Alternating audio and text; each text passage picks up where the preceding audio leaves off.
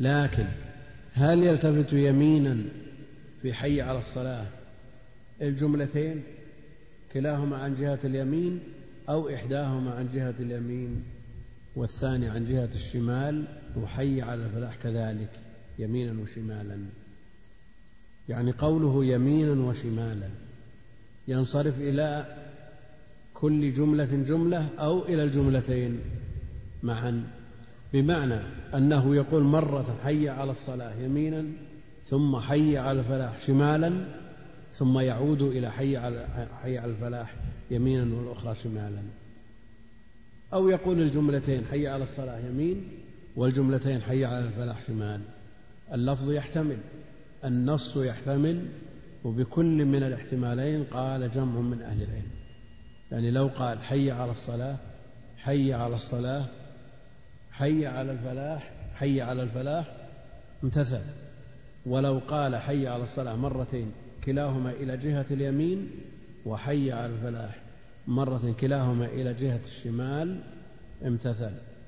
لأن اللفظ محتمل وقال بكل من الاحتمالين طائفة من أهل العلم. الالتفات فائدته تبليغ أهل الجهات لأن الصوت يكون إلى الجهة التي يلتفت إليها أقوى. فإذا كان المؤذن إلى جهة الأمام فصوته لا شك أنه يضعف بالنسبة لجهة اليمين والشمال. فضلا عن الخلف. لكن إذا التفت يمينا وشمالا وبلغ هؤلاء وبلغ هؤلاء. هذه حكمة ظاهرة لهذا الالتفات. طيب. المؤذن إذا كان على المنارة وبدون آلة يتجه مثل هذا الكلام. لكن إذا كان كما هو وضع المؤذنين الآن في المسجد داخل المسجد وقد يكون في غرفة في داخل المسجد وعنده الآلة فالالتفات يمينا وشمالا يضعف الصوت. يضعف الصوت لا يقوي الصوت. فهل نقول أن الحكم يدور مع علته؟ فلا يلتفت المؤذن لا يمينا ولا شمالا لأن الفائدة من الالتفات زيادة الصوت وزيادة التبليغ. فإذا التفت بالنسبة للمكبر ضعف الصوت وهذا أمر محسوس. إذا التفت يمينا والمكبر أمامه يضعف الصوت وإذا التفت شمالا والمكبر أمامه ضعف الصوت. فهل نقول أن هذه العلة ارتفعت وارتفع الحكم معها. أو نقول أن هذا الحكم مما شرع لعلة فيبقى الحكم ولو ارتفعت العلة. وله نظائر له نظائر. لما اعتمر النبي عليه الصلاة والسلام عمرة القضاء قال الكفار يأتي محمد وقد وهنتهم حمى يثرب. فرمل النبي عليه الصلاة والسلام في الأشواط الثلاثة ومشى بين الركنين لأنهم قالوا هذا ليريد أن يغيظهم ليغيظ الكفار. الآن هل فيه أحد يقول أن المسلمين يأتون وقد وهنتهم الحمى؟ ارتفعت العلة. فهل ارتفع الحكم معها؟ ارتفع ولا بقي؟ بقي بدليل النبي عليه الصلاة والسلام رمل في حجة الوداع وما في أحد واستوعب الشوط بالرمل فارتفعت العلة وبقي الحكم. فهل نقول هنا ارتفعت العلة وبقي الحكم أو نقول يرتفع الحكم بارتفاع العلة؟ لا سيما وأنه ارتفاع العلة ليس هو مجرد ارتفاع. ارتفاع العلة هنا إثبات ما هو ضد العلة وهو ضعف الصوت. ارتفاع العلة لزم منه ثبوت ضد العلة وهو خفض الصوت. حنابلة ينقلون عن الإمام أحمد أنه قال لا يدور المؤذن إلا إذا كان على منارة يقصد إسماع أهل الجهتين. لا يدور المؤذن إلا إذا كان على منارة يقصد إسماع أهل الجهتين. القصر قصر الصلاة في السفر إنما شرع لعلة وهو الخوف. فلا جناح عليكم أن تقصروا من الصلاة إن خفتم. ارتفعت العلة التي الخوف وبقي الحكم معلق بوصف لا بد من تحققه وهو السفر والضرب في الأرض. ماذا نقول؟ هل المؤذن يلتفتون ولا ما يلتفتون؟ الآن الوصف ارتفع. هذه مسألة عملية وكل بحاجة إليها. فهل نقول للمؤذن التفت يمينا وشمالا مهما ترتب على ذلك من أثر؟ أو نقول العلة ارتفعته مثل ما قال الإمام أحمد. إذا لم يكن في منارة لا يلتفت. يلتفت ولا ما يلتفت؟ نعم. من شيء مأثور وموروث برؤية النبي عليه الصلاة والسلام وإقراره في عبادة في عبادة. من السهل جدا أن نقول لا يلتفت. وبلال يلتفت بين يديه. يعني هل مجرد إسماع من على اليمين ومن على الشمال يستقل بالتعليل أو لا يستقل؟ يمكن هناك علل أخرى حكم ومصالح أخرى. فإذا كانت العلة مركبة من أجزاء لا يرتفع الحكم إلا بارتفاع جميع الأجزاء. لكن هذه أظهر الوجوه. كونه يعني ما يظهر للناس إلا أنه يريد أن يسمع من على يمينه وعن شماله. الخلاصة على كل حال إذا أمكن أن يحقق العلة ويطبق الفعل إذا أمكن تحقيق العلة مع تطبيق الفعل فهذا الأمر لا يرتفع الحكم بسبب معه فإذا كان المؤذن بيده المكبر ويدور به معه مثل هذا يلتفت يمينه وشماله. وأما إذا ترتب عليه ضعف في الصوت فمن اقتدى والتفت يمينا وشمالا ولو ضعف صوته فهو على الأصل. ومن قال بقول جمع من أهل العلم أن الحكم يرتفع بارتفاع علته فله ذلك. لكن يبقى أن من اقتدى وتمام الاقتداء إنما يتم بالالتفات. تمام الاقتداء إنما يتم بالالتفات فإذا التفت فقد حقق ما عهد في عصره عليه الصلاة والسلام ولا يلام في ذلك ولو ضعف صوته ولو ضعف صوته. قد يقول قائل هذه حرفية ظاهرية وكثير من الأحكام معقولة العلل والمصالح والمفاسد أمر مقرر في الشرع وفي أحكامه. في أحكام الحكيم الخبير المصالح والمفاسد مقررة في الشريعة. فالمصالح تطلب والمفاسد تدرى والالتفات مصلحة ولا مفسدة؟ إذا كان يضعف الصوت إذا كان يقوي الصوت مصلحة لكن إذا كان يضعف الصوت والمطلوب من الأذان رفع الصوت والمؤذن أن يكون صيتا ويرفع صوته لدعاء الناس. لا سيما في هاتين الجملتين من الأذان. الناس يعرفون الأذان أذن من قوله الله أكبر الله أكبر. نعم يعرفون أنه أذن ويسمعون تكبير ويسمعون بقية الجمل. لكن المقصود من الأذان وهو دعوة الغائبين إلى الصلاة يكمن في قوله حي على الصلاة حي على الفلاح. وعلى كل حال النظر له وجه. فمن امتثل وطبق هو على الجادة هو على الأصل ولو ضعف صوته. أما من رأى أن الحكم مع هذه العلة واقتدى بمن يقول أن الحكم يرتفع له ذلك. لا سيما والإمام أحمد رحمه الله تعالى يقول لا يدور المؤذن إلا إذا كان على منارة يقصد إسماع أهل الجهتين. حي على الصلاة حي على الفلاح حي حي يعني هلموا تعالوا أقبلوا. إلى الصلاة التي هي أعظم العبادات ثانية أركان الإسلام حي على الفلاح بأداء هذه الصلاة وهو البقاء الدائم والفوز. ولا يوجد كما يقرر أهل العلم كلمة التعبير بكلمة واحدة عن معنى واضح مفهم إلا في الفلاح. ويقولون أيضا النصيحة. الفلاح لا يقوم كلمة مقامه. كما أن النصيحة لا يوجد كلمة واحدة تعبر عنها. يعني لا يوجد لها ما يرادفها. ثم ركزت. له عنزة العنزة يراد منها السترة وهي عصا في طرفه زج حديدة محددة. يمكن غرسها في الأرض. ثم ركزت له عنزة. عنزة هذه الحديدة. وليست القبيلة. كما قال بعضهم نحن قوم لنا شرف. نحن من عنزة صلى إلينا رسول الله صلى الله عليه وسلم. لا العنزة المراد بها العصر.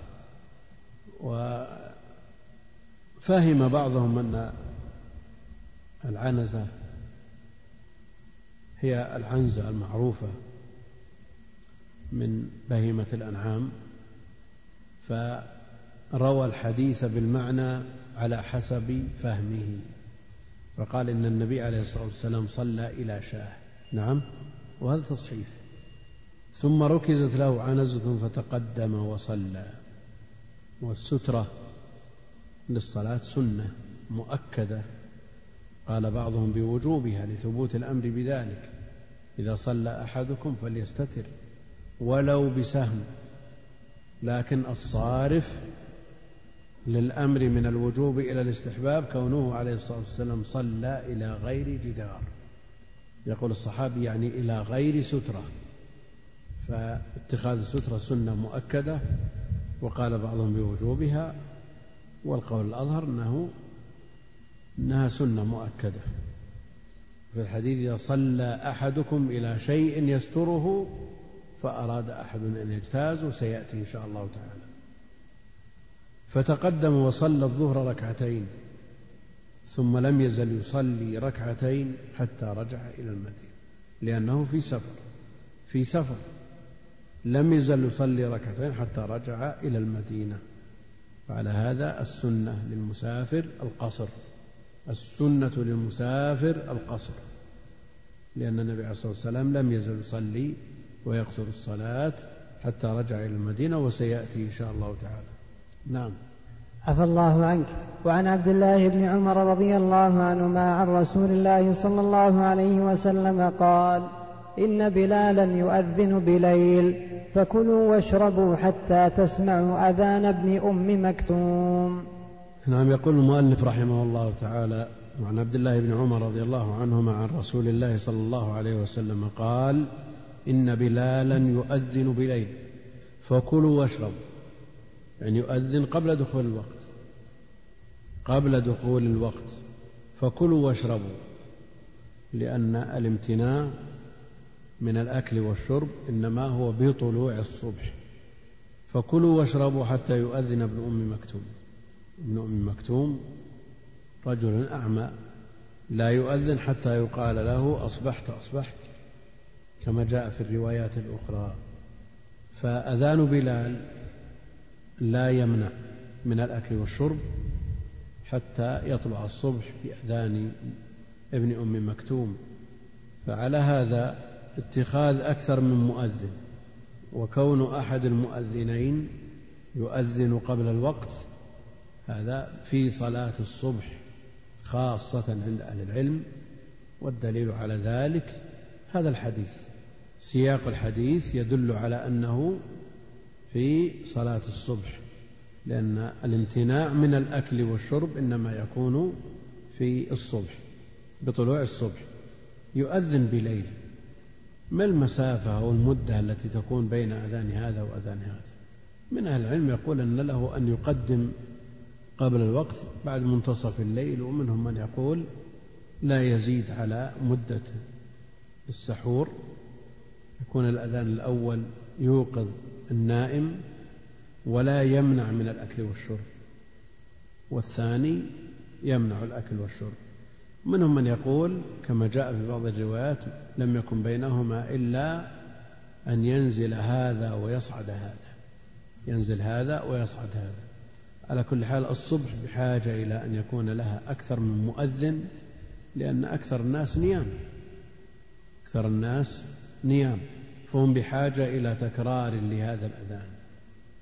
وهل يقوم بهذا التكرار واحد بمعنى أنه يؤذن مرتين ليقوم مقام المؤذنين أو نقول أن تكرار الأذان بالنسبة للواحد بدعة والمطلوب أن يؤذن أكثر من واحد. محل نظر بلا شك لكن اتخاذ مؤذنين مشروع بهذا الحديث وغيره. لكن هل يؤذن المؤذنون الاثنين أو الثلاثة أو الأربعة في آن واحد؟ في المسجد الواحد. كان يفعل؟ أين؟ نعم. نعم بالمسجد النبوي. كانوا يفعلون دفعة واحدة يؤذنون جميعا. لكن هذا لا شك أنه خلاف السنة. فالسنة أن يكون الواحد تلو الآخر. أذان ابن أم مكتوم الذي هو مع طلوع الصبح هو الغاية للأكل والشرب.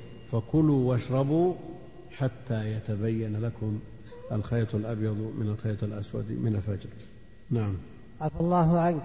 وعن أبي سعيد الخدري رضي الله عنه قال قال رسول الله صلى الله عليه وسلم إذا سمعتم المؤذن فقولوا مثل ما يقول.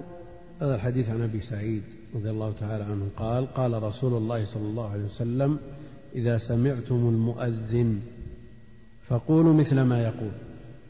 إذا سمعتم المؤذن. وعلى هذا الذي لا يسمع الأذان لا يجيب ولا يتحرى أذان المؤذنين. لأن بعض الناس من حرصه على اكتساب الأجر وهو في مكان بحيث يكون وحده في البر يتحرى أذان المؤذنين ويجيب. أقول له يا أخي أذن أنت ويحصل لك الأجر العظيم. إذا كنت لا تسمع مؤذن وأنت في بر فأذن. وجاء الترغيب في الأذان في القفار. ويطلب أيضا رفع الصوت فإنه لا يسمع صوت المؤذن حجر ولا مدر إلا شهد له يوم القيامة. إذا سمعتم المؤذن المؤذن. هل قال الأذان أو المؤذن؟ المؤذن. فعلى هذا الذي يسمع الأذان من غير مؤذن. يجيب ولا ما يجيب؟ كيف يسمع الأذان من غير مؤذن؟ نعم بالتسجيل. وليس كل أذان في المذياع من غير مؤذن. لأنه إذا كان حي على الهواء ينقل من المكان مباشرة فهو مسموع من المؤذن. غاية ما هنالك أن الإذاعة بلغت مثل مكبر الصوت. نعم.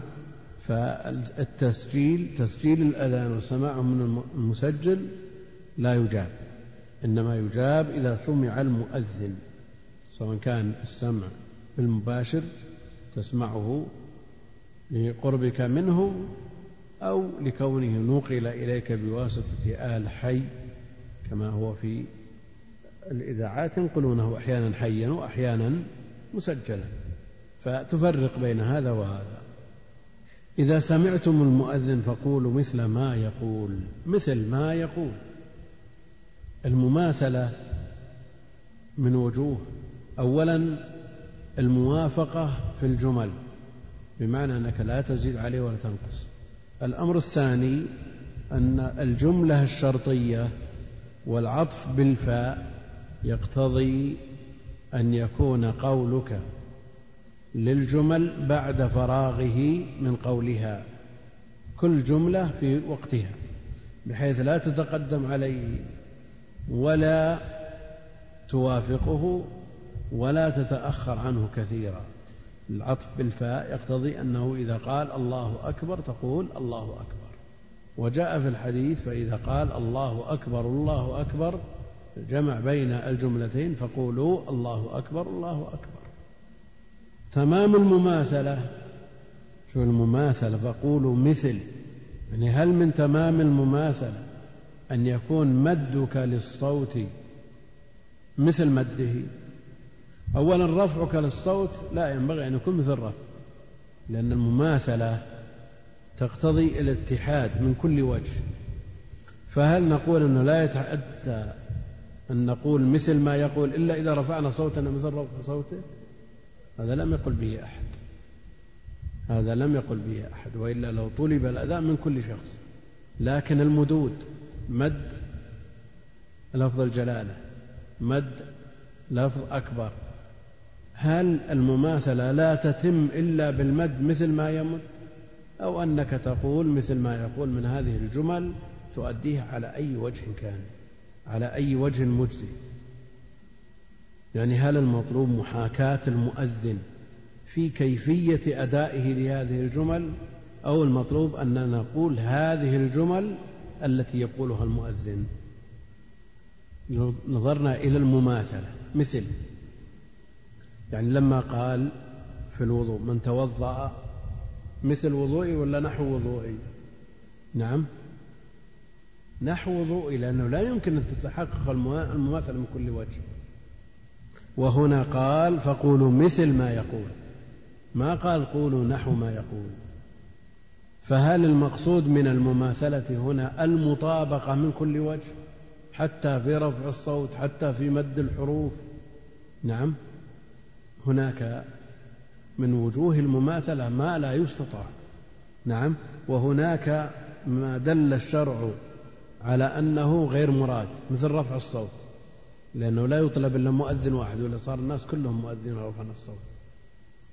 بقيت المحاكاة والمماثلة في أداء هذه الجمل من المدود وغيرها والذي يظهر أن المطلوب إيجاد جمل الأذان التي يقولها. والعطف بالفاء يقتضي عدم التأخير لأن بعض الناس يكون بيده شغل يقرأ مثلا وهذا المؤذن يحتاج إلى خمس دقائق وأنت بإمكانك أن تقول جميع الجمل دقيقة واحدة. تقول أستغل هالأربع دقائق وإذا قرب من النهاية أسرد. ما يفعله كثير من الناس هذا. تبي تترك شغلك. إذا قال الله أكبر هنا كان فيه مؤذن رحمة الله عليه. لكن خلاف خلاف السنة بلا شك. يستمر في أذانه أكثر من نصف ساعة. نعم؟ يقول تنتظر فقل مثل ما يقول انتظر مثل ما لا, لا.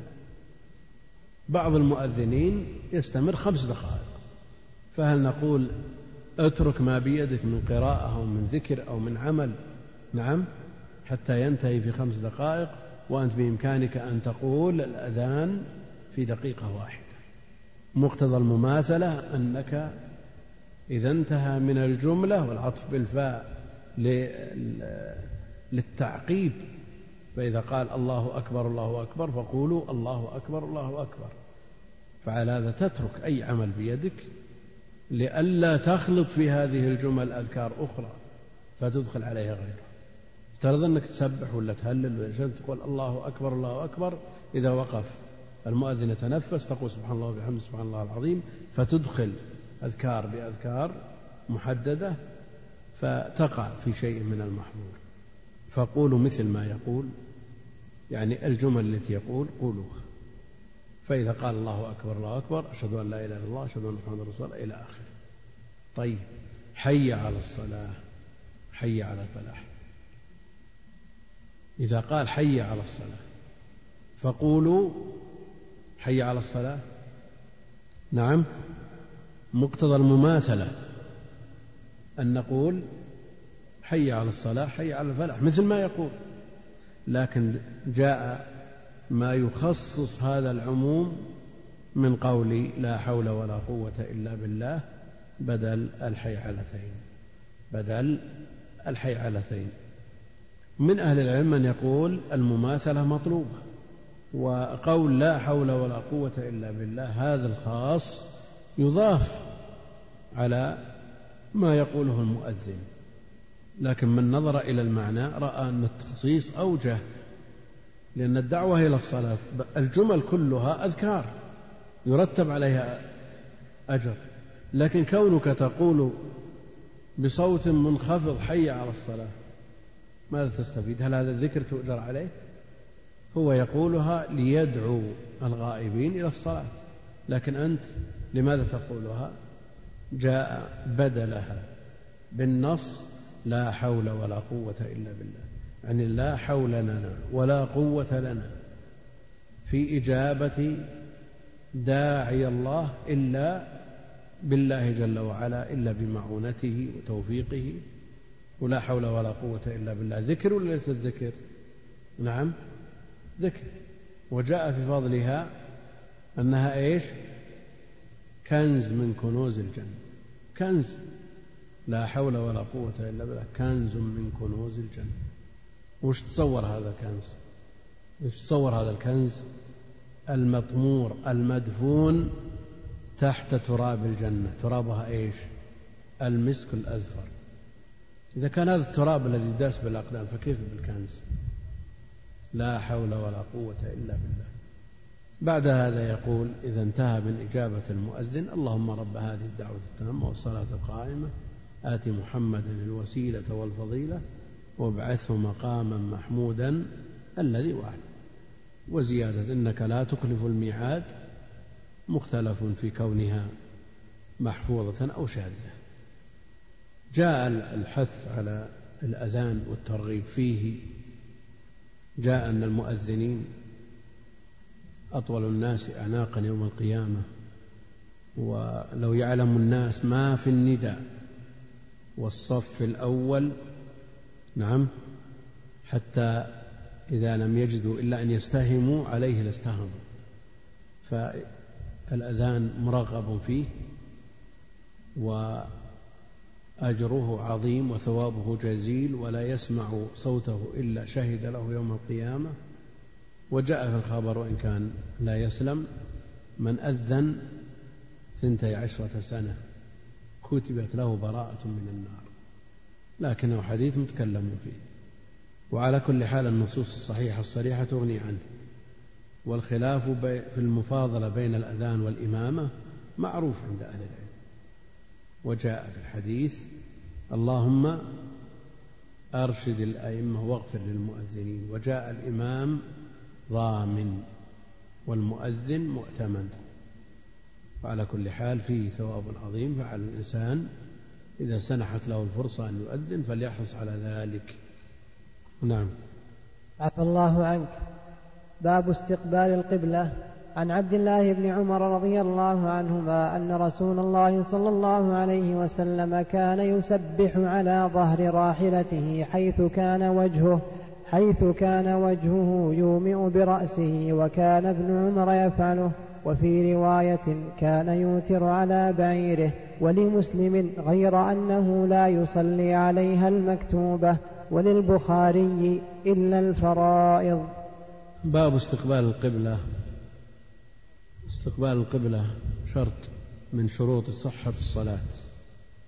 شرط من شروط صحة الصلاة والقبلة إنما هي الكعبة واستقبالها يكون بالاتجاه إليها فول وجهك شطر المسجد الحرام. شطر المسجد الحرام والمطلوب الكعبة. فإذا كان الإنسان داخل المسجد لا يجزئه إلا أن يستقبل عين الكعبة. ومن كان خارجه وبعيدا عنه بحيث لا يتمكن من استقبال عينها كفته الجهة عند الجمهور. وقال الشافعية لا يجزئه إلا استقبال عين الكعبة ولو كان بعيدا عنها. قد يقول قائل هذا مستحيل. آلاف الأميال ثم يطلب عين الكعبة هم يخففون هذا بكون الاستقبال إلى عين الكعبة بغلبة الظن. يعني إذا غلب على ظنه أنه إلى عين الكعبة كفاه ذلك. كفاه ذلك. وعلى كل حال استقبال العين مستحيل لمن بعد. ولو قيل بأنه لا يتأتى لبعض من كان داخل المسجد. من كان داخل المسجد قد لا يتمكن من استقبال أو من رؤية عين الكعبة. لا سيما إذا كان في صفوف متأخرة أو يحول دونه ودونها أبنية أو أعمدة يصعب عليه ذلك. لكن على من كان داخل المسجد أن لا يدخل في الصلاة حتى يتأكد. لا يدخل في الصلاة حتى يتأكد إلى أنه إلى عين الكعبة لأنه لا عذر له. العين ممكنة وإذا أمكنت لم يجزي غيرها. فليحرص المسلم على ذلك. يقول عن ابن عمر رضي الله عنهما أن رسول الله صلى الله عليه وسلم كان يسبح يسبح الأصل بالتسبيح التنزيه ويكون بقول سبحان الله. فهل هذا هو المراد؟ تسبيح كما يطلق على التنزيه بلفظ سبحان الله يطلق أيضا على التنفل. والسبحة هي النافلة فكان يتنفل عليه الصلاة والسلام على ظهر راحلته على ظهر راحلته على دابته حيث كان وجهه أينما اتجه وجهه يومئ برأسه يومئ برأسه إلى إيش؟ الركوع والسجود ويكون سجوده أخفض من ركوعه. يصلي حيث كان وجهه يومئ برأسه.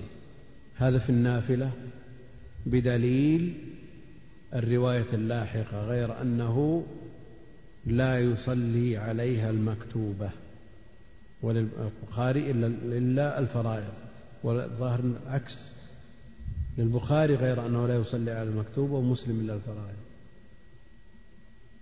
خرج ولا ما خرج؟ في نسخ مخرجة؟ نعم لكن غير أنه لا يصلي عليها المكتوبة. نعم. طيب إذن هي في البخاري. والثانية الفرائض هذه في مسلم. مخرج عندك ولا؟ شو يقول؟ أي الجمل؟ أي الجملتين؟ وهذا كلام المؤلف. لكن هو الواقع ولا لا؟ مخرج ولا مخرج؟ أيوه نعم. معك نسخة مخرجة ولا كلام المؤلف؟ أعطني إياه شوي. وهي أيضا للبخاري موجودة يعني في الصحيحين. وللبخاري إلا الفرائض اللي يغلب على ظني أنها في مسلم أيضا لكن تراجع.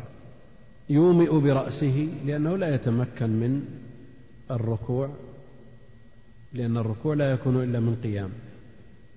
ولا يتمكن أيضا من السجود لأنه يشق عليه ولا يتمكن من أن يسجد على الأعضاء السبعة على الدابة. وكان ابن عمر يفعله اقتداء بالنبي عليه الصلاة والسلام وغيره من الصحابة يفعلونه وفي رواية كان يوتر على بعيره يوتر على بعيره. رواية غير أنه لا يصلي عليها المكتوبة يستدل بها الجمهور على أن الوتر ليس بواجب. من أين؟ من كونه عليه الصلاة من المقدمتين المذكورتين. من كونه عليه الصلاة والسلام يوتر على البعير وكان لا يصلي عليها المكتوبة. إذا الوتر ليس من المكتوبة إذا ليس بواجب. جاء ما يقيد هذا في السفر أنه يصلي على الدابة في السفر فهل يتطوع من شاء على الدابة وهو في الحضر؟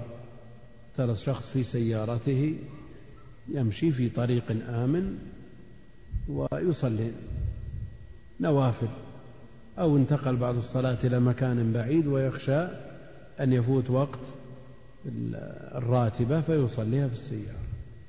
القيد الذي جاء تقيد في كونه في السفر هل هو معتبر وغير معتبر؟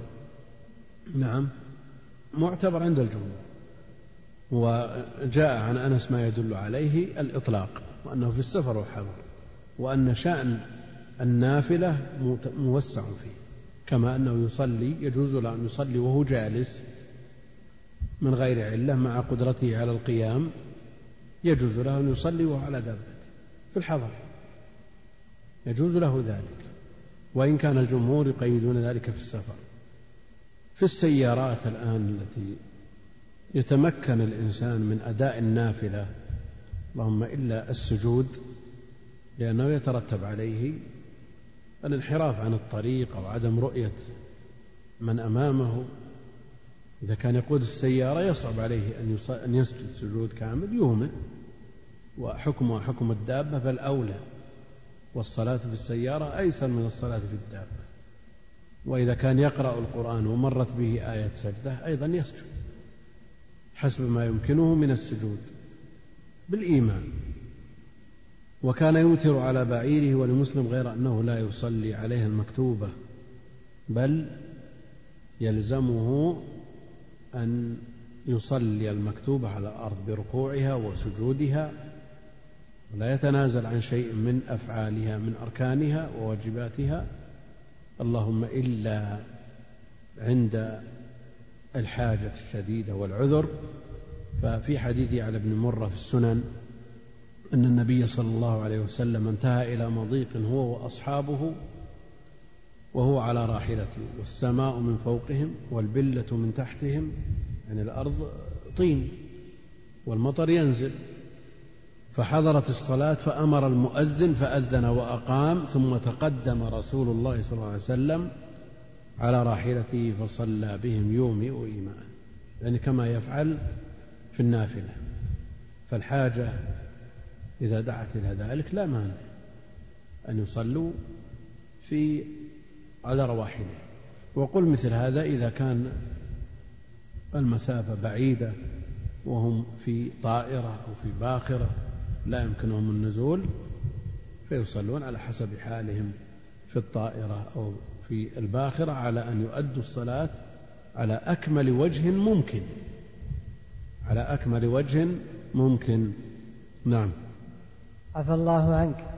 وعن عبد الله بن عمر رضي الله عنهما قال بينما الناس بقباء في صلاة الصبح إذ جاءهم آت فقال إن النبي صلى الله عليه وسلم قد أنزل عليه الليلة قرآن وقد أمر أن يستقبل القبلة. فاستقبلوها. وكانت وجوههم إلى الشام فاستداروا إلى الكعبة. النبي عليه الصلاة والسلام لما هاجر إلى المدينة مكث ستة عشر أو سبعة عشر شهرا يصلي إلى بيت المقدس. يصلي إلى بيت المقدس وكان يود عليه الصلاة والسلام أن تحول القبلة إلى الكعبة. قد نرى تقلب وجهك في السماء فلنولينك قبلة ترضاها والصحابة يعرفون هذا أنه كان يرغب أن تحول القبلة. فحولت القبلة إلى الكعبة. فمن بلغه الناسخ عمل به لا سيما من كان معه في مسجده عليه الصلاة والسلام. منهم من بلغه الخبر بعد فرض واحد في صلاة العصر. فجاء من يخبرهم وهم في صلاتهم أن القبلة قد حولت فاستداروا كما هم. وأما أهل قبى لم يبلغهم الخبر إلا في صلاة الصبح من الغد. في هذا الحديث يقول عن ابن عمر رضي الله عنهما قال بينما الناس بقباء في صلاة الصبح إذ جاءهم آت فقال إن النبي عليه الصلاة والسلام قد أنزل عليه الليلة قرآن وقد أمر أن يستقبل القبلة فاستقبلوها. وكانت وجوههم إلى الشام فاستداروا إلى الكعبة. أولا القبلة بالنسبة لمن يصلي على الراحلة. قبلته إيش؟ جهته التي يريدها. نعم قبلته جهته التي يريدها. الجهة حيث كان وجهه. هذه مسألة دقيقة. إذا قلنا أن قبلة من يصلي على الراحلة أو على الدابة الجهة التي يريدها الطريق الذي يسير إليه فماذا عنه إذا انحرف عنه يمينا وشمالا على الدابة لأمر طارئ؟ ما كان هو جهته. يصلي على السيارة فاحتاج بقاله لف يمين يحتاج بنزين لف يسار. ماذا يصنع؟ هذه غير جهته التي يريدها الذي يقول إن جهة من يصلي على الدابة جهتها التي لا التي يريدها ويقصدها. يقول إذا انحرف يمينا ولا شمالا بطل الصلاة. ومنهم من يقول أن الأمر أوسع من ذلك. ما دام ساغ له أن يفرط بشرط من شروط الصلاة تخفيفا عليه والصلاة نافلة لا يضيق بمثل هذه الحاجات التي تميل به يمينا وشمالا ما دام ترك جهة القبلة. هذه فائدة نبه عليها بعضهم. يقول بينما الناس بقباء الناس يعني من العام الذي أريد به الخصوص الناس الذين يصلون في هذا المسجد لا جميع الناس. والعام قد يرد ويراد به العموم. وقد يرد ويكون من العام الذي أريد به الخصوص وقد يرد ويكون من العام المخصوص. هناك فرق بين العام المخصوص والعام الذي يراد به الخصوص.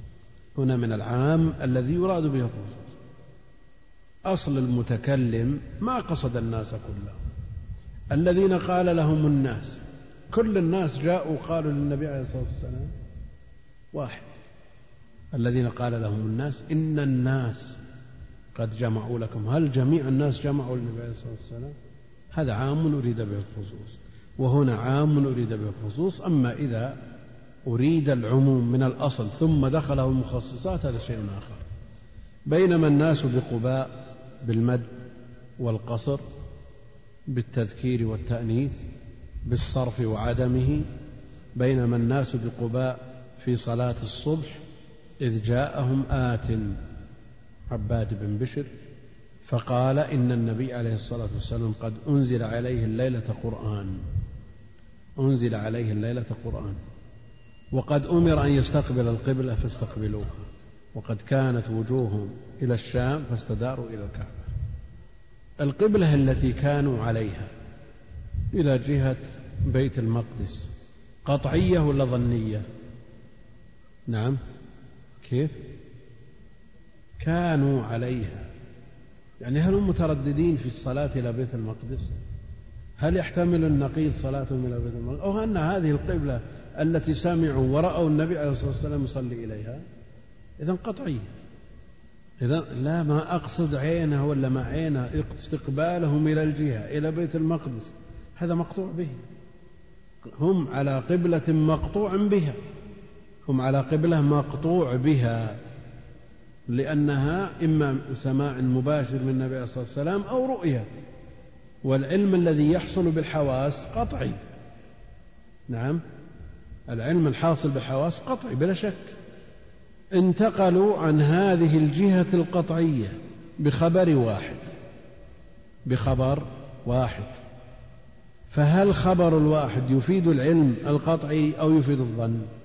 لما انتقلوا من قطع إلى خبر واحد. أولا المسألة فيما يفيده خبر الواحد. مسألة خلافية والأكثر على أنه يفيده الظن. يفيد الظن. لماذا؟ لأن الواحد الثقة أو المجموعة من الثقات إذا لم يبلغوا حد القطع الملزم بالقبول الذي لا يحتمل النقيض مهما بلغوا من الحفظ والضبط والإتقان إلا أن الاحتمال يتطرق إلى خبره. يعني مالك ونجم السنن حفظ عنه بعض الأخطاء. الصحابة حفظ عن بعضهم بعض الأوهام. وما دام هذا الاحتمال قائم هذا الاحتمال ما دام قائما فالأكثر يرون أن هذا لا يفيد إلا الظن لا يفيد العلم القطعي بمعنى أنه لو قال لك جاء زيد شخص واحد أو اثنين أو ثلاثة قالوا جاء زيد هل تحلف أن زيدا قد حضر؟ ويحتمل أن هذا القائل رأى شخصا يظنه زيدا فبان غيره وهم في خبره الاحتمال قائم لكن باعتباره ثقة. عدل ضابط لا شك أن غلبة الظن متحققة حتى تصل في بعض الناس إلى نسبة 99% نعم يصل الأمر في خبر بعض الناس إلى أنه يكون في حكم المشاهد في القطعية لثقتك به. لكن مهما بلغ من هذه الثقة إلا أنه لن يصل إلى حد مئة في المئة لا يحتمل النقيض. هذا قول لجمهور أهل العلم وهو مبني على التفريق في معنى العلم والظن والشك والوهم. هذه درجات المعلوم. فإن كان لا يحتمل النقيض بوجه من الوجوه خبره مطابق صادق مئة بالمئة لا يهم ولا يخطئ أبدا. هذا نقول يفيد العلم. وهل من الرواة أو من المخبرين من هذه صفته؟ لا يهم أبدا ولا يخطئ أبدا؟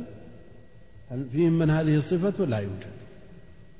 إذا لا يوجد هذا إلا في غير المعصوم الذي خبره قطعي ويقيني. من عداه ما دام الاحتمال قائم فبقدر الاحتمال تنزل نسبته من مئة إلى من مئة على مئة. تنزل النسبة من مئة بالمئة إلى أن يصل ثقتك ببعض الناس إلى أن يصل وضبطه وإتقانه إلى حد تسعة وتسعين بالمئة. وما دام هذا الاحتمال قائم إذا خبره لا يفيد العلم القطعي.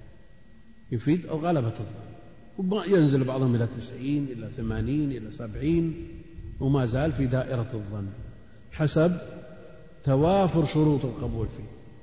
هذا القول الذي يقول بأن خبر الواحد لا يفيد في أصله إلا الظن. والقول الآخر وقول أهل الظاهر أن حسين الكرابيسي وأهل الظاهر يقولون أن الخبر يفيد العلم. الخبر يفيد العلم. إيش معنى هذا؟ أن أي شخص يخبرك بخبر يلزمك تصديقه. وهل هذا صحيح؟ هذا ليس بصحيح يعني يفيد مطلقا. منهم من يقول أن أخبار الآحاد لا تفيد العلم مطلقا. ومنهم من يقول من أخبار الآحاد تفيد العلم مطلقا. ومنهم من يقول أن أخبار الآحاد تفيد العلم إذا احتفت بها قرينة. إذا احتفت بها قرينة. يقول هذه النسبة التي وجدت. الاحتمال الذي وجد في احتمال النقيض يعني أنت الآن أخبرك زيد من الناس هو أصدق الناس عندك. هو أصدق الناس وأحفظهم وأضبطهم. أخبرك زيد قدم أنت عندك نسبة. نعم. نسبة ولو واحد بالمئة أنه يخطئ. ترك له مجال يخطئ. ما في أحد ما يترك له مجال يخطئ لأنه ليس بمعصوم طيب. هذا الاحتمال الضعيف. إذا وجد قرينة. نعم. وجد قرينة.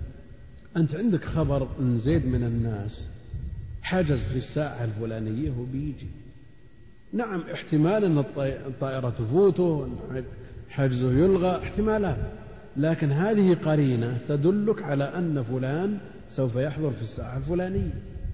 جاءك أوثق الناس عندك وقال رأيت زيد. خلاص انتهى.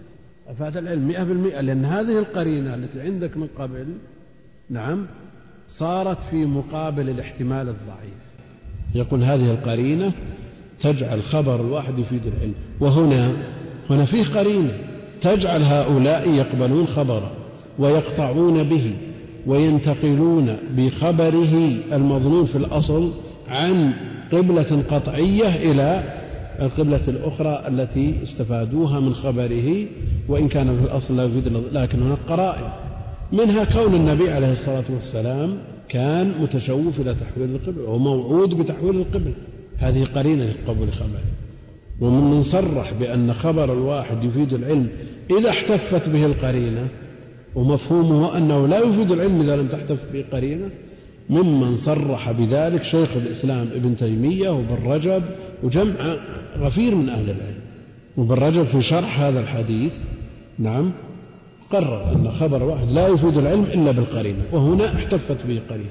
كون هذا الرجل يأتي إلى جماعة من الناس رافعا صوته لأن الشخص الذي يريد أن يكذب أو يلبس نعم ما يشهر كلامه ويرفع صوته بين الناس نعم قد يخطئ نعم لكن مثل هذا الذي جاء رافعا صوته أيها المسلمون أيها الناس ألا إن القبلة قد حولت؟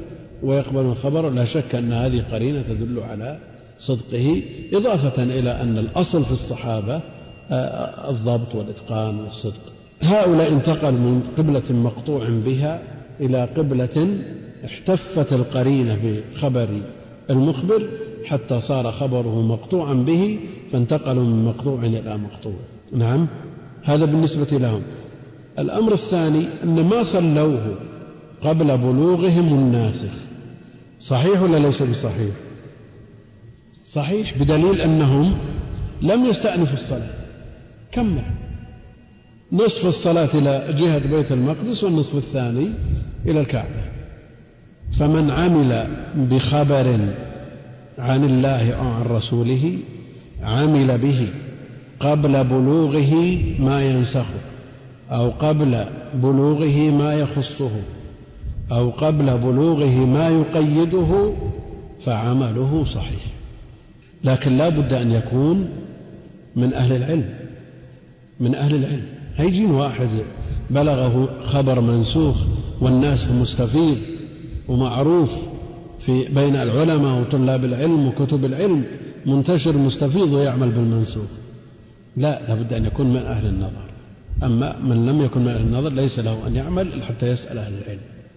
يبقى أن مثل هذا العمل بالناسخ أو بالمنسوخ قبل بلوغ الناسخ العمل بالعام قبل وجود المخصص والمطلق قبل وجود المقيد هذا قول جماهير أهل العلم.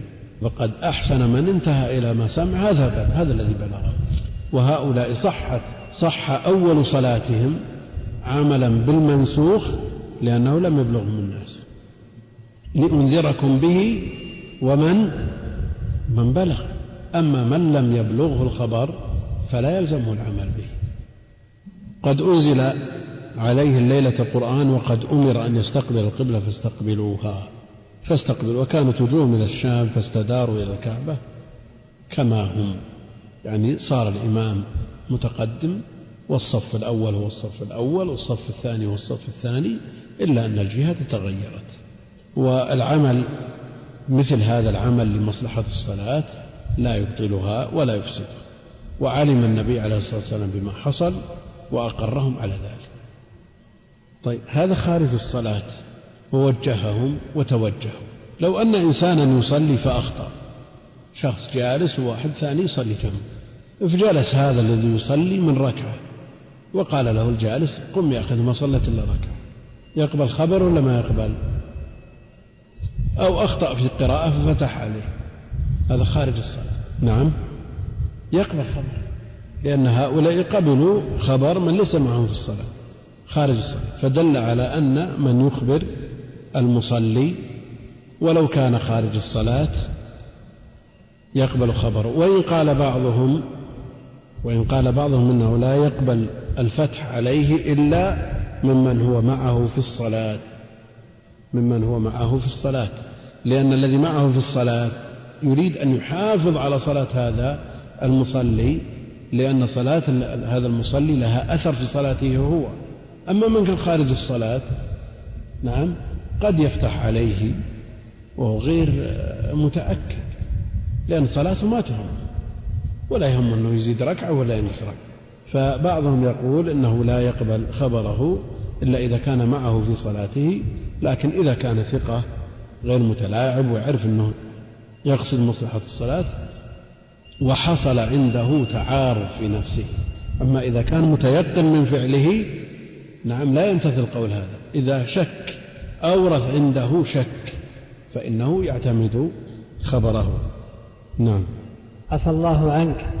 وعن أنس بن سيرين رضي الله عنه قال استقبلنا أنسا حين قدم من الشام فلقيناه بعين التمر فرأيته يصلي على حمار ووجهه من ذا الجانب يعني عن يسار القبلة.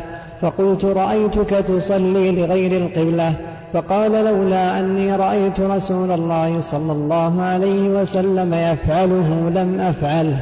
هذا حديث عن أنس بن سيرين وأخ للإمام التابعي الجليل محمد بن سيرين وأولاد سيرين من الذكور والإناث كلهم ثقات وهم من سبي عين التمر من سبي عين التمر. يقول عن أنس بن سيرين قال استقبلنا أنسا يعني ابن مالك حين قدم من الشام وفي بعض الروايات قدم الشام وقدم من الشام خرجوا من البصرة لاستقباله فهو قادم من الشام.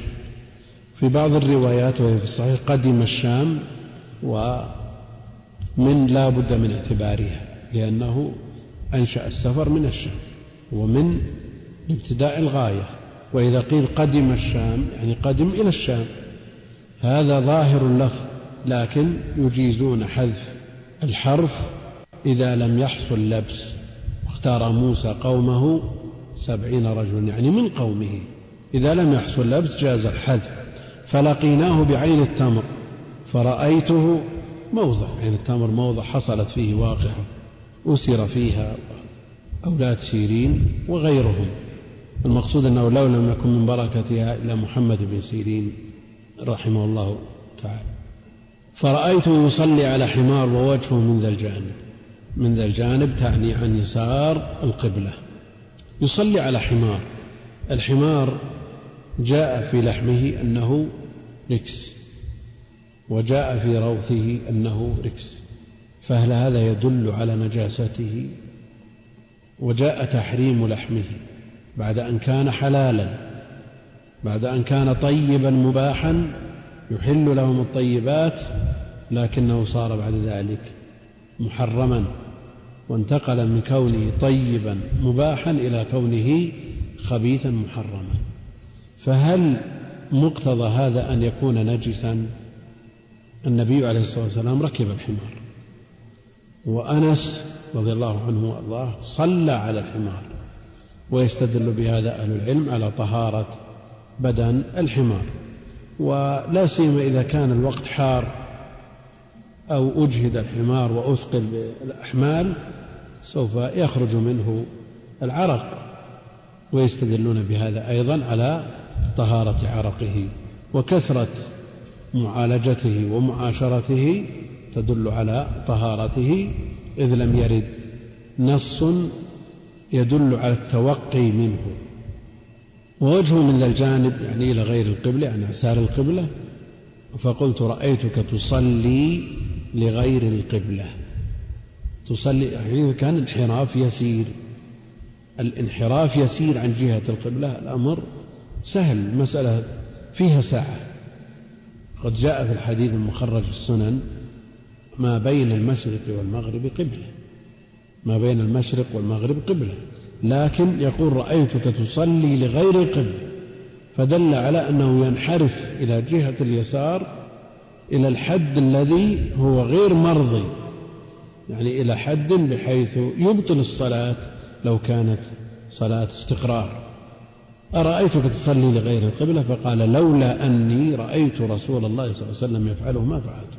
النبي عليه الصلاة والسلام تنفل على الدابة لكنه لا يصلي على الفريض وأنس تنفل على الحمار وصلى على الحمار وهو محمول على أنها نافلة لأن النبي عليه الصلاة والسلام لا يصلي على الدابة المكتوبة. السائل يقول رأيتك تصلي لغير القبلة. يعني السؤال فيه شيء من الرفق. لو لو شخص رأى شخص يصلي إلى جهة وحصل مرارا يدخل شخص ليحضر الدرس شوف الطلاب أحيانا بعض الناس يصاب بشيء من ثم رهبة الجموع أو الكثرة وكذا ثم يصلي إلى غير القبلة. إيش المناسب في توجيهه؟ هذا حصل مرتين. يجي يصلي إلى جهة الشرق. يدخل يشوف الطلاب والشرح والدنيا يصلي إلى جهة الشرق. يعني هل من المناسب أن يزبر ويزجر؟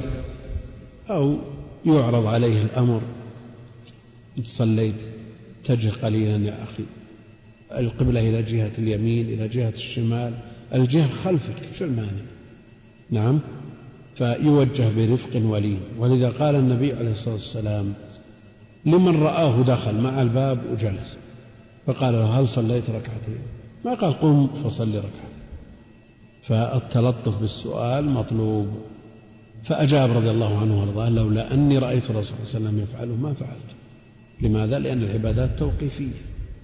فليس للإنسان أن يجتهد في العبادات. فالعبادات لا يدخلها القياس. والله أعلم وصلى الله وسلم وبارك على عبده ورسول نبينا محمد وعلى آله وصحبه أجمعين. السلام عليكم ورحمة الله وبركاته. يقول ما حكم من جمع التكبيرتين في الأذان ولكن بمد زائد جمع بين التكبيرتين ذكرنا بالأمس أنه قول لجمع العلم وله ما يسنده ويدل عليه. هذا بيناه ووضحناه بالأمس. الله أكبر الله أكبر. وأما المد الزائد الذي يولد من الحركات حروف فهذا قد يبطل الأذان سيما في لفظ أكبر فإذا مدت الباء انقلب المعنى والأكبار هو الطبل. هذا يقول من صلى ما فاتته الفريضة ثم صلى آه، سبعا وعشرين مرة. إعادة الفريضة بنيتها بدعة. الصلاة الصحيحة المجزئة المسقطة الطلب إعادتها بنية الفريضة بدعة. فلا يشرع أن نعيدها سبعا وعشرين مرة. لكن أثر بعض السلف أنه منهم واحد لا يعرف غيره أنه صلى سبعا وعشرين مرة. عله أراد بذلك كثرة التنفل لينجبر ما فاته بفوات الجماعة. يقول ما هو العلم الذي يتعين على كل مسلم ومسلم تعلمه؟ الذي يلزم تعلمه والذي يجب على كل مسلم ومسلمة ما يصحح العبادات الواجبة. بحيث يؤدي ما أمر به على سبيل الوجوب على مراد الله جل وعلا. يلزمه أن يتعلمه تعلم ما يحتاج إليه من الصلاة من الزكاة إن كان عنده مال من الصيام لأن ما لا يتم الواجب إلا به فهو واجب. يقول أنا شاب حلفت أني ما أفعل شيئا معينا في فترة محدودة لكن نسيت مرة فعلت فعلي شيء. إذا حلف أن لا يفعل ففعل عليه كفارة يمين عليه كفارة يمين. يقول تحدثت عن طلب العلم في الصغر وأنه هو الأفضل ولكن إذا كان الشخص كبيرا ولديه أسرة وعمل ولكنه يرغب في طلب العلم فما تنصحونه كيف يبتدئ يبتدئ على الجلد. وإن كان كبيرا في السن إلا أنه بحكم المبتدئين يبدأ بكتب المبتدئين. ومن سار على الطرب وصل وجد في ترجمة بعض الحفاظ الكبار من لم يطلب العلم إلا وهو كبير. ومن أبرز الأمثلة ما يذكر في سيرة صالح بن كيسان وهو من كبار الآخذين عن الزهري وهو من الثقات الحفاظ أقل ما قيل في سنه وقت الطلب خمسين وقيل تسعين. يقول ما حكم نزع الشعر بالليزر؟ إذا كان في الظهر مثلا إذا كان الليزر لا يضر والشعر مما يجوز أخذه أو يستحب فلا بأس. ألا يقال إذا كانت تحية المسجد مجرد سنة فلماذا يحرج الإنسان نفسه بأداء ما فيه شبهة إنه منهي عنه في وقت النهي؟ بالمقابل الذين قالوا وهم جماهير أهل العلم أن تحية المسجد سنة أيضا قالوا أن النهي للكراهة قالوا أن النهي للكراهة. في المسألة مقابلة بين سنة وكراهة وسبقت المسألة بذيولها. يقول إذا رضع الطفل الرضاع المحرم من أكثر من امرأة هل تتعدد أمهاته من الرضاع أم الحق للأولى؟ تتعدد بتعددهن. يقول ذكرت في درس الأمس الإقامة وأنه وأنها تشبع يعني لفظ الإقامة. قد قامت الصلاة قد قامت الصلاة وأنها خرجت بالرواية. وأن يوتر الإقامة هذا هو الأصل. إلا الإقامة فإنها خرجت بالرواية. وذكرتم التكبير وكيفية إخراجه لكني لم أفهم. التكبير إذا قلنا أنه يقرن بين التكبيرتين في الأذان فيقال الله أكبر الله أكبر. ثم يقال الله أكبر الله أكبر فيكونان بمثابة جملتين فقط. وإذا قرن بينهما في الإقامة كانتا بمثابة جملة واحدة. وهذا مما يرجح به قرن التكبير. يقول مسألة من دخل في أوقات النهي والخلاف فيها لكن نقول هل ترجح المسألة؟ إيش؟ ركيك السؤال. نقول سنة أو واجبة فعلى من يقول بالسنية لا يصلي إذا كانت واجبة فيصلي. القرائن والصوارف من الوجوب إلى السنية كثيرة جدا. الأسئلة كثيرة جدا والوقت ضيق على الكتابين فلعلنا نقتصر على هذا. نعم. بارك الله الحمد لله رب العالمين والصلاة والسلام على نبينا محمد وعلى آله وصحبه أجمعين. قال المصنف رحمه الله تعالى باب الصفوف. عن أنس بن مالك رضي الله عنه قال قال رسول الله صلى الله عليه وسلم سووا صفوفكم فإن تسوية الصف من تمام الصلاة. وعن النعمان بن بشير رضي الله عنه قال سمعت رسول الله صلى الله عليه وسلم يقول لتسون صفوفكم أو ليخالفن الله بين وجوهكم ولمسلم كان رسول الله صلى الله عليه وسلم يسوي صفوفنا حتى كأنما يسوي بها القداح حتى رأى أن قد عقلنا عنه ثم خرج يوما فقام حتى كاد أن يكبر. فرأى رجلا باديا صدره فقال عباد الله لتسون صفوفكم أو ليخالفن الله بين وجوهكم. الحمد لله رب العالمين وصلى الله وسلم وبارك على عبده ورسوله نبينا محمد وعلى آله وصحبه أجمعين. يقول المؤلف رحمه الله تعالى باب الصفوف. والصفوف جمع صف يقول عن أنس بن مالك رضي الله عنه قال قال رسول الله صلى الله عليه وسلم سووا صفوفكم سووا صفوفكم. هذا أمر بالتسوية والمراد بالتسوية التعديل تعديل الصفوف عن الإعوجاج. ومن التسوية التراص في هذه الصفوف بحيث لا يوجد فيها فرج تكون موضعا للشيطان. فالتسوية تكون بتعديل الصفوف وكثير من المسلمين هداهم الله لا يهتمون بهذا الأمر والأمر فيه شديد كما سيأتي بحديث لاحق لتسون صفوفكم أو لا يخالفن الله بين وجوهكم. فالأمر هنا للوجوب فإن تسوي العلة في ذلك فإن تسوية الصفوف من تمام الصلاة من تمام الصلاة.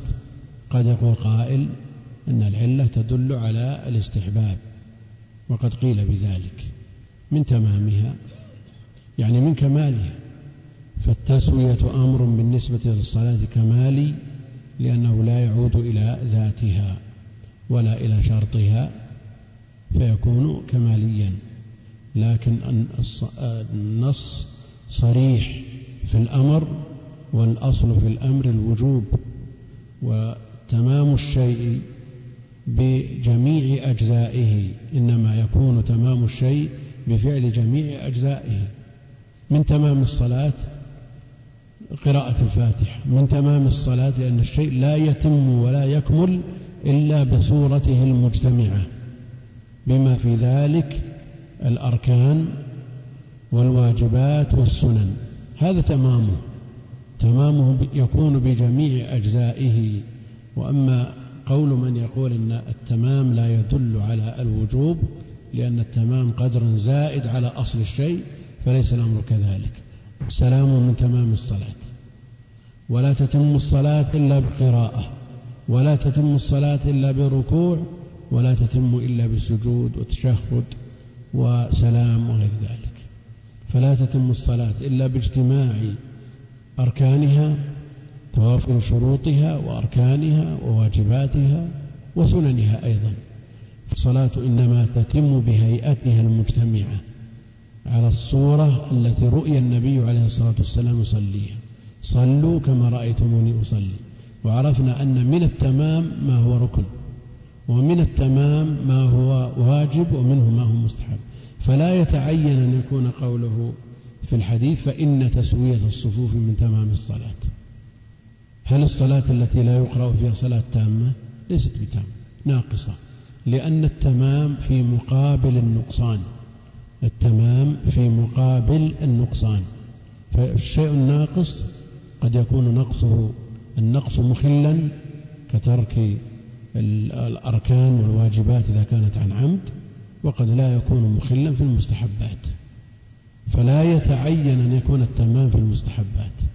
كما يقول من يصرف الوجوب إلى الندب بالعلة لأن العلة تصرف.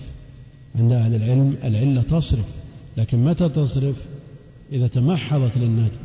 أما هنا ليست خالصة في الندب فالتمام يقابله النقص. تام يقابله الناقص. فإذا نقص من صلاته واجبا أخل بصلاته لا سمع إذا كان عن عمد. أما إذا كان عن سهو فيجبر بالسجود على ما سيأتي. ويؤيد القول بالوجوب. حديث النعمان بن بشير الذي يليه رضي الله عنهما قال سمعت رسول الله صلى الله عليه وسلم يقول لا تسون صفوفكم. اللام لام الأمر. والأمر الأصل فيه الوجوب. وهذا أمر مؤكد.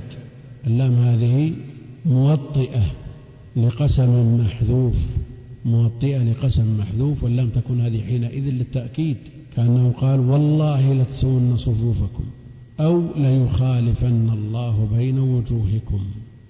ومخالفة الوجوه تكون بإعراض بعضهم عن بعض وذلك تابع لمخالفة القلوب. فإذا انصرف بعض المسلمين عن بعض بالوجوه هذا ناشئ وناتج عن تنافر القلوب الذي من آثاره التقاطع والتدابر وكل هذه أمور محرمة. وما أدى إلى المحرم فهو محرم. فعدم تسوية الصفوف تؤدي إلى هذا المحرم فهي محرمة. وهذا وعيد شديد. لا يظن الإنسان أن هذا أمر سهل أن يتقاطع المسلمون ويتهاجروا. لا لا. هذا من عظائم الأمور. والله لا تدخل الجنة حتى تحابوا.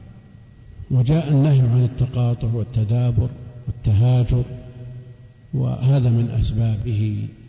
ونلاحظ في المساجد الآن قد يكون في هذا المسجد تكون بعض السواري سبب في تقدم بعض الناس أو تأخرهم عن الصف. والناس في الغالب يتبعون الفرش يتبعون الفرش. فإذا مالت الفرش يمينا ولا شمالا انحرفوا عن الصف فعلى الإنسان أن يعنى بهذا عناية تامة لئلا يقع في الوعيد الشديد المذكور في الحديث. وعلى الإمام أن يتعاهد الجماعة. ويسويهم كما يسوي النبي عليه الصلاة والسلام أصحابه كالقداح. على كل حال هذا الأمر في غاية الأهمية. يرد ها هنا مسألة وهي وضع الخطوط في الفرش من أجل تسوية الصفوف. لا شك أن هذا أمر حادث لم يوجد في عهده عليه الصلاة والسلام ولا في عهد سلف هذه الأمة. والقاعدة أن ما وجد سببه في عصر النبي عليه الصلاة والسلام وأمكن فعله ولم يفعله يكون بدعة يكون بدعة. وهل يمكن إيجاد مثل هذه الخطوط في عهده عليه الصلاة والسلام؟ وهل الحاجة الداعية لإيجاد هذه الخطوط في عهده عليه الصلاة والسلام مثل الحاجة الداعية إليه في عهدنا؟ أولا الحاجة تختلف. من الحاجة الشيء اليسير الخفيف الذي لا يقتضي إحداث. فإذا كان الصف قصير عشرة حدود عشرة رجال يمكن تسويتهم بالراحة. هؤلاء ما يحتاجون إلى خطوط. لكن إذا كان الصف يستوعب مئة وكلكم أدركتم في مصلى العيد قبل وضع الفرش كيف يصلي الناس. كأنهم حول الكعبة دوائر. هذا شيء أدركناه. وتسوية الصفوف واجب وما لا يتم الواجب إلا به فهو واجب. وإذا كثرت الجموع كيف يسويها الإمام؟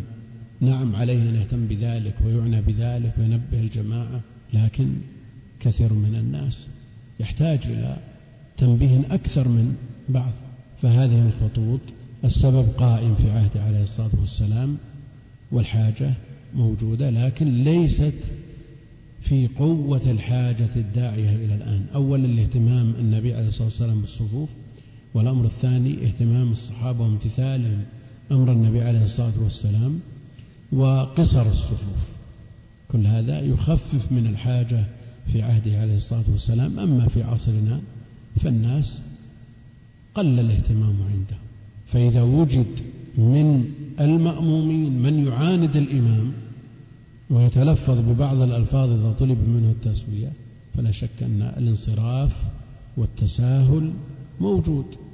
فيحتاج الناس إلى ما يعينهم وهذا يخفف في حكم هذه الخطوط. فلا يحكم ببدعيتها لأن الحاجة داعية حاجة ماسة إلى ذلك. كما أن الحاجة داعية إلى وجود ما يكبر الصوت. الناس كثرت الجموع ما يسمعون شيئا. بل قد تعرض صلاة بعضهم للبطلان. لا يسمعون تكبير ولا رفع ولا سجود ولا خفض. فإذا دعت الحاجة إلى ذلك إلى أمر أصله مباح فلا مانع من ذلك إن شاء الله تعالى. وعلى ضوء مثل هذا الكلام جاءت الفتوى بإيجاد مثل هذه الخطوط والعمل بها والخط أيضا الموجود أمام الحجر الأسود من أجل بداية الطواف ونهايته الحاجة داعية إلى ذلك. لكن تحقيق هذا الخط في المطاف للمصلحة ظاهر لكن ترتب عليه مفاسد. ترتب عليه مفاسد وجد زحام شديد ووجد من يصلي على هذا الخط فوجد فيه مصلحة ومفسدة والحكم حسب ما يترجح من هذين. ووجد بناء على فتوى لأن المصلحة ظاهرة. كثير من الناس لا يدري من أين يبدأ الطواف. ويسأل سائل يقول إنه بدأ الطواف من رجل إسماعيل. وين رجل إسماعيل نعم المقام. المقام. بدأ الطواف من رجل مثل هذا. يحتاج إلى ما يعينه على تصحيح عبادته. لكن إذا ترتب على ذلك مفسدة أكبر من هذه المصلحة فالأصل عدم. ولذا احتمال يعاد فيه النظر. على كل حال مثل هذه الخطوط أمرها إن شاء الله تعالى يسير والمصلحة ظاهرة وراجحة فلا مانع منها. لكن يبقى مسألة زخرفة الفرش وغير هذا والتصفير والتحمير هذا أمر مكروه جدا. فينبغي العناية به.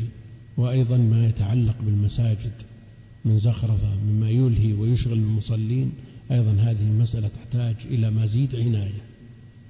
ونرى الأمر يزداد ومع الأسف أن الذي يشرف على بناء هذه المساجد من طلاب العلم.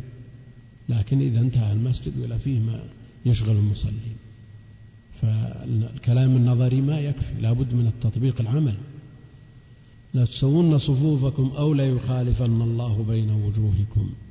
ولمسلم كان رسول الله صلى الله عليه وسلم يسوي صفوفنا حتى كأنما يسوي بها القداح. يسوي يهتم بها ويعدلها تعديلا تاما بحيث يتحاذى المصلون بالمناكب والأقدام.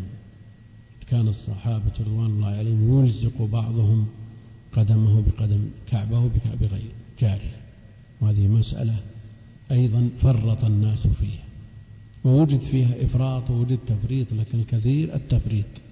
تجد بين المصلي وجاره شبر من هنا ومن هنا.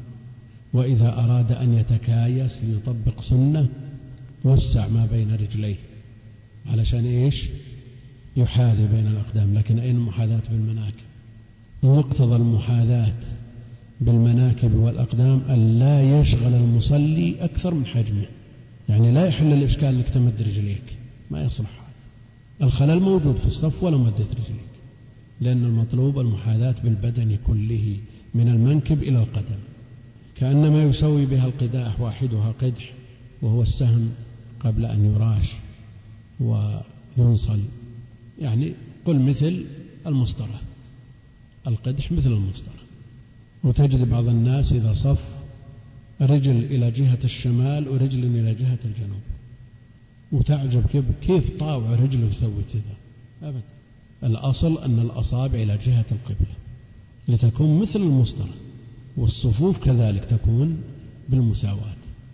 لكن قد يقول قائل هذا رجله قصير أو هذا رجله طويل أو هذا ساقه طويل بيتقدم وبيتأخر. هذه أمور لا تملك لكن يحرص الإنسان بقدر ما يستطيع من تطبيق ما يملكه فعليه أن يسوي الصف بالمحاذاة بين المناكب والأقدام ولا يتقدم ولا يتأخر.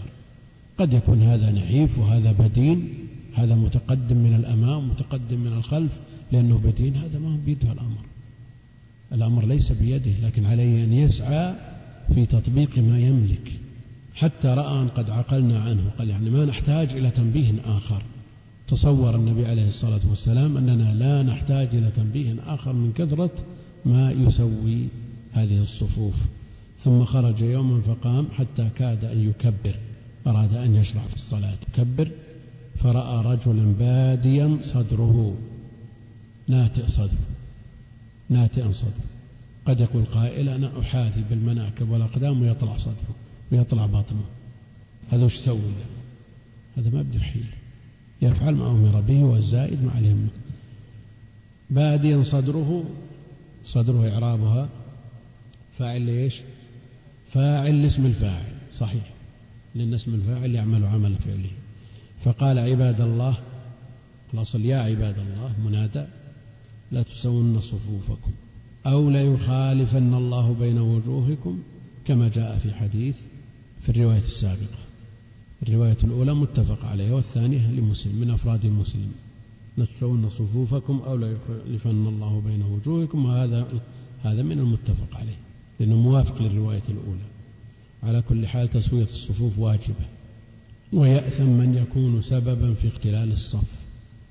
ووصل الصفوف واجب. من وصل صفا وصله الله لكن بالمقابل قطعه لا يجوز. من قطع الصف قطع لغير حاجة لغير حاجة لكن قد تدعوه الحاجة إلى أن يقطع الصف لأنه لا يتمكن من أداء صلاته على الوجه المطلوب إلا بقطعه. لأن هذا المكان ضيق جدا بحيث لا يتمكن من الخشوع في الصلاة أو غير مستوي رجل مرتفع ورجل طامنة مثل هذا ما يستطيع أن يؤدي الصلاة على الوجه المطلوب فمثل هذا يعفى عنه. نعم. عفى الله عنك.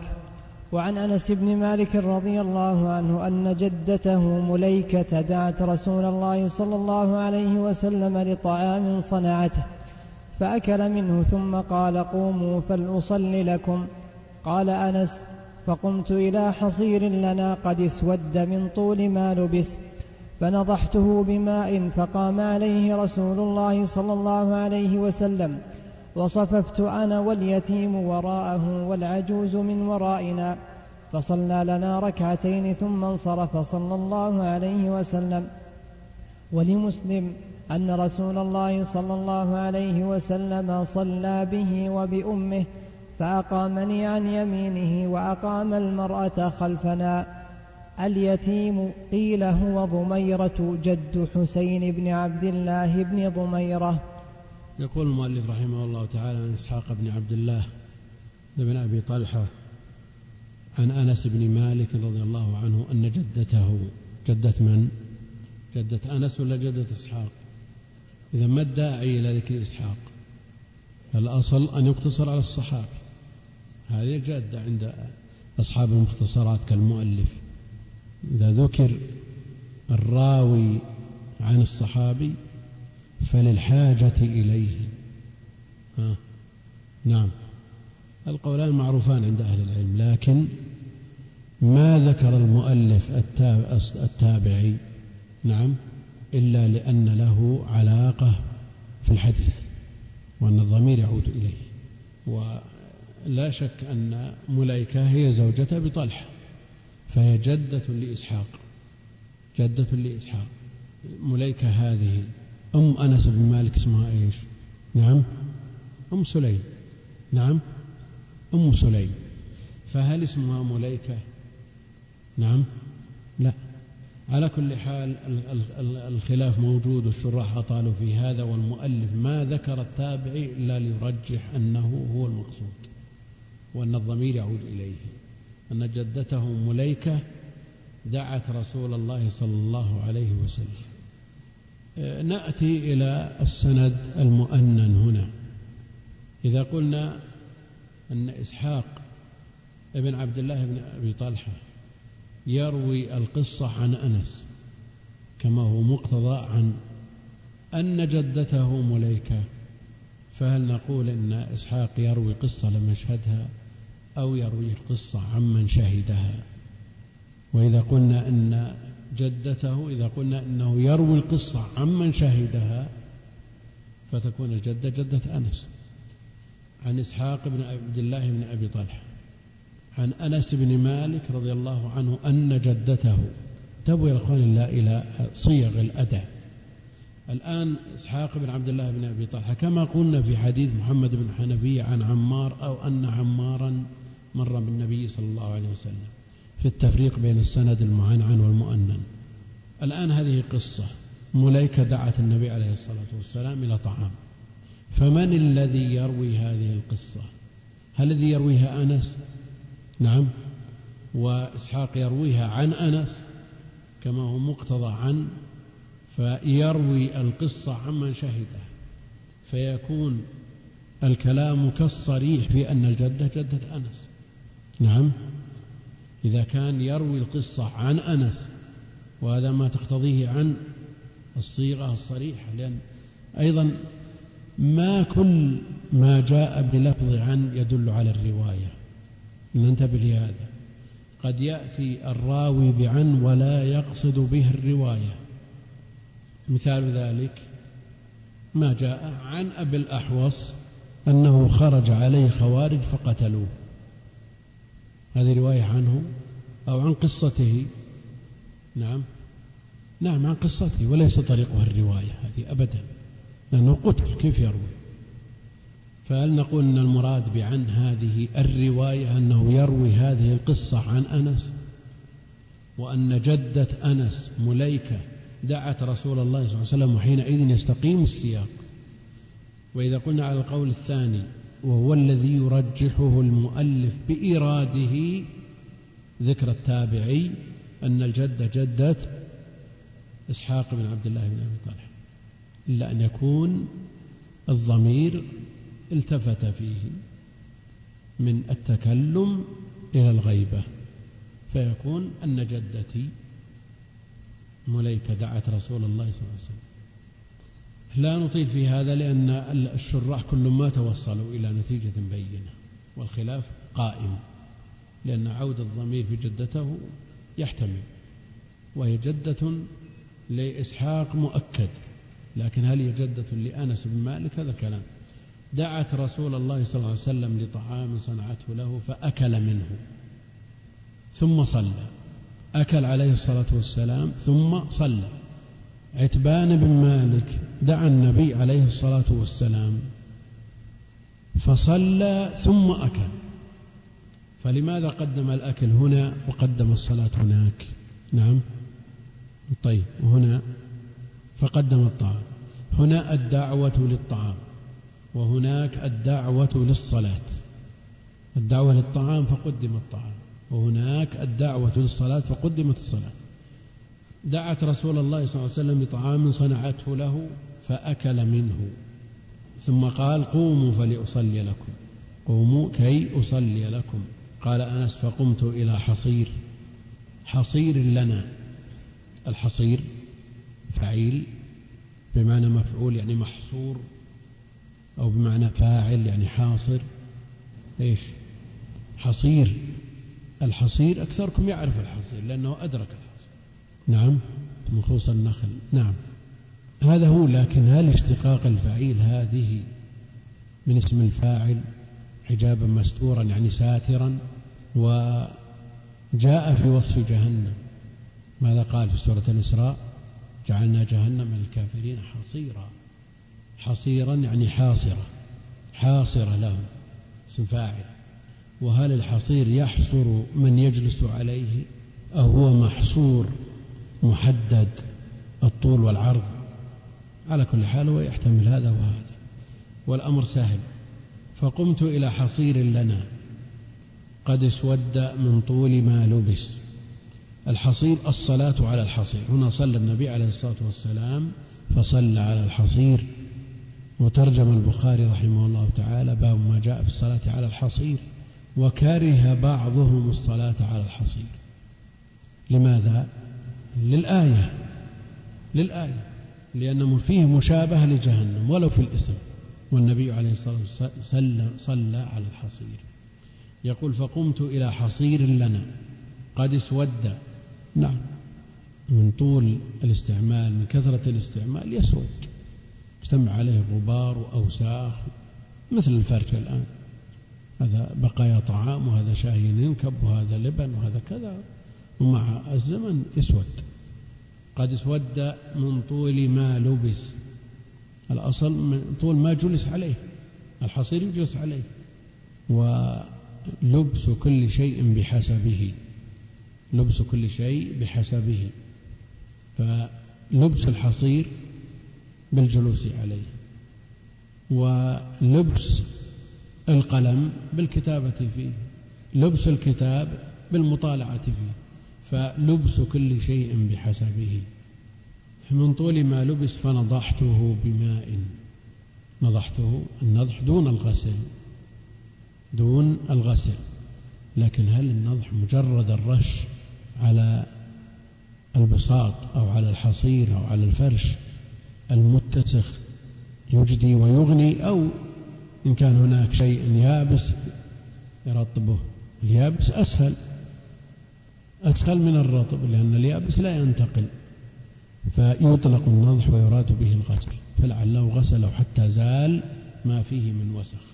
وإلا مجرد النضح يثير هذه الأوساخ. فنضحته بماء فقام عليه رسول الله صلى الله عليه وسلم أن يقدم هذا الحصير الخلق المستعمل المسود من كثرة الاستعمال لأشرف الخلق من قرأ ما جاء في عيش النبي عليه الصلاة والسلام. عرف حقارة هذه الدنيا وحقيقة هذه الدنيا. وساد النبي عليه الصلاة والسلام من أدم حشوها ليف. حشوها ليف. وينام على حصير يؤثر في جنبه عليه الصلاة والسلام. وعنده ملاءة تصفط صفطتين. يضرب بعضها على بعض وينام عليها. لتلين لكن لما جعلت أربع رضي ولا رفض عليه الصلاة والسلام؟ لأن تلين أكثر. فإذا لانت إذا لأن الفراش ثقل الإنسان عن الطاعة؟ كيف لو رأى الآن فرش الناس أطول من قامة؟ والنبي عليه الصلاة والسلام لو أراد أن تبسط له الدنيا لو أراد أن تحول له الجبال ذهب حولت. لكنه رفضها. لأنها لا تنزل عند الله جناح بعوض كن في الدنيا كأنك غريب أو عابر سبيل أو كمن استظل بظل شجر. هذا يتخذ هذه الأمور المريحة. لا. اللي يدخر له أجر ويوفر له حظه ونعيمه في الآخرة. وحج النبي عليه الصلاة والسلام على رحل. وحج أنس بن مالك على رحل ولم يكن شحيحا إنما إظهار للحاجة والعبودية على وجهها. والآن إذا اعتمر الإنسان يبحث عن فندق خمس نجوم ما يليق به؟ لو, لو ما وجد إلا أربع نجوم رجع. ويبحث عن أغلى الحملات. وتذكر أرقام خيالية في الحملات من من أقرب الأماكن إلى مكة. أرقام شيء ما يخطر على البال. ينفق الشخص الواحد في هذه الحملة ما تنفقه عشر أسر لمدة سنة بدون مبالغة هذا موجود لكن لو يذكر الرقم كان قال مبالغ فيه. لماذا؟ علشان إيش؟ لمدة أربعة أيام. وحج أنس رضي الله عنه على رحل ولم يكن شحيحا. هذا الذي يذهب إلى أقدس البقاع. ليؤدي هذه العمرة ويتقرب إلى الله جل وعلا في أفضل الأماكن ويبحث عن خمس نجوم. هذا كيف يجتمع قلبه أثناء عبادته في هذا المكان؟ أخي المستمع الكريم تابع ما تبقى من مادة هذا الشريط على الشريط التالي. مع تحيات تسجيلات الراية الإسلامية بالرياض هاتف رقم أربعة تسعة واحد واحد تسعة ثمانية خمسة. والسلام عليكم ورحمة الله وبركاته.